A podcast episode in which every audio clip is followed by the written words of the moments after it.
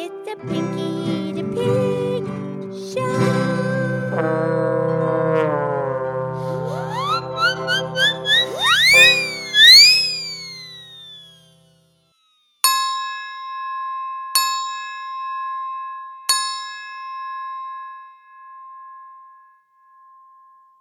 Ah, ah, ah.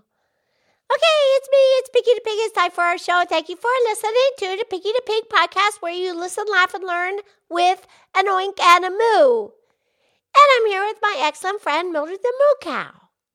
Hi, Pinky. How's Pinky? I'm wonderful. And uh, how are you, Mildred? I'm wonderful. Did, did you have a nice weekend? I had a very nice weekend. And you? I did. And Farmer Tommy and Lady Lynette were invited to go skiing with Katie and Dwayne. Because, you know, Katie and Dwayne, they are the avid skiers. Right. And so they all went. Now, Lady Lynette did not want to go. It's too cold. Right.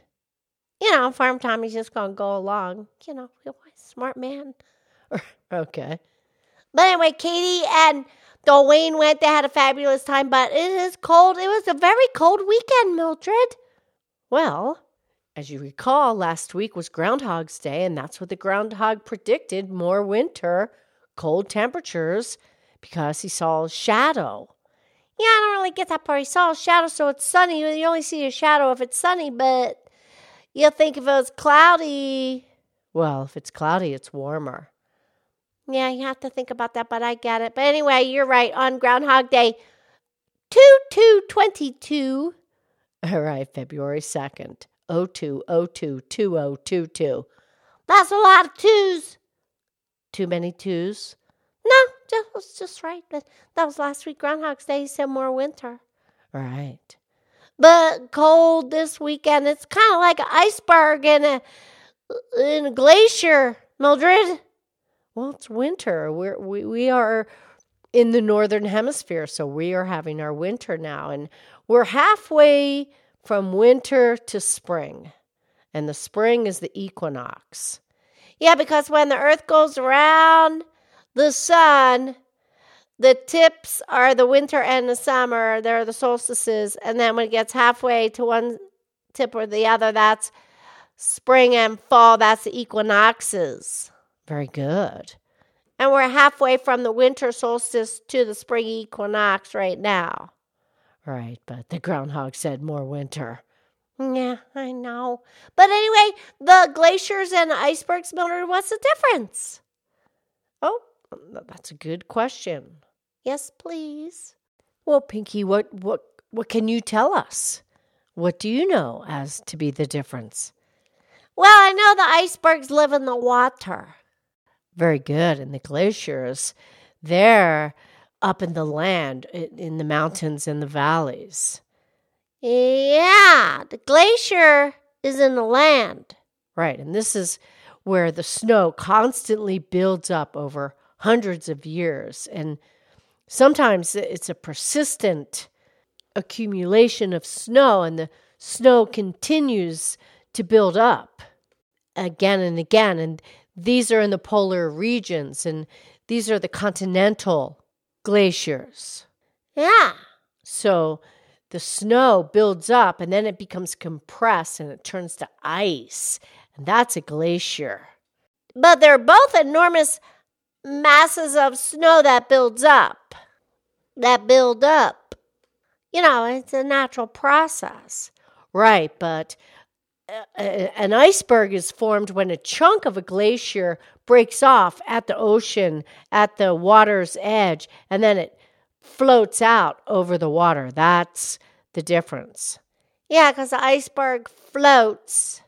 And you know, you only see 10% of it on top of the water, 90% of it is under the water. And you know, we did that podcast on the Titanic. The Titanic, yeah. Yeah, that wasn't a pretty episode, but you know, it's history, baby.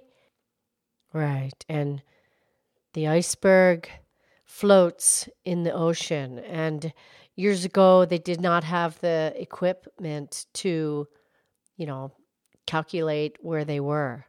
Yeah. but it's called calving. Calving. Calving? Like you're having a baby calf? Yeah.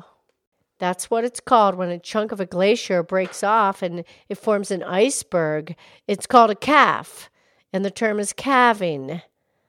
Got to be kidding me. Right, and that's an iceberg. And so that iceberg may float and it may come into shallow wat- water, and now it can't go anywhere and it forms an ice island. Oh, brother. Yeah. But you know, Pinky, when a glacier is moving, because they frequently move, some slower than others, because the bottom layer, the consistency changes. So they move, and over time, they carve out the canyons and they pull the debris and they they leave these big deep holes and that's what forms the beautiful freshwater lakes yeah glacier lake sure. And the area that we find around a glacier where the objects are pushed to the side or ahead that's called the moraine. Moraine. Right and that's the area around a glacier and those particles, the debris, the substances that are a result of the glacier moving and growing. Wow. And you know, glaciers, okay, sometimes the glacier will dig down into a canyon and and then what's that called? That's called a fjord. It, le- it leaves behind a canyon called a fjord.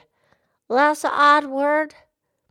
It's spelled F J O R D. The fjord. Yeah, the, the glaciers form a fjord. Wow. Right. And you know, some people go, they go and ski on the glaciers. Like if it's in between ski season, there isn't any fresh snow, they just go to a different continent and they ski the glaciers as pretty much just skiing on ice, but they're the, you know, the hardcore skiers. They go ski the glaciers, right? And glaciers are found on every continent. Well, Mildred, you wouldn't really think that. And I know that we did a podcast on Antarctica, and that's land covered with the snow and the ice and everything. But the the South Pole, Antarctica, is land with ice, but the North Pole is just all floating ice. Am I right? Yes, Pinky, you're quite accurate. The North Pole is all frozen ice, no land at the North Pole. Yeah. And Pinky, that is why the North Pole is not considered a continent like Antarctica is. Yeah, well, Antarctica has land and the North Pole just that's not a continent. Correct. But you know, Mildred, there's always that saying about just the tip of the iceberg.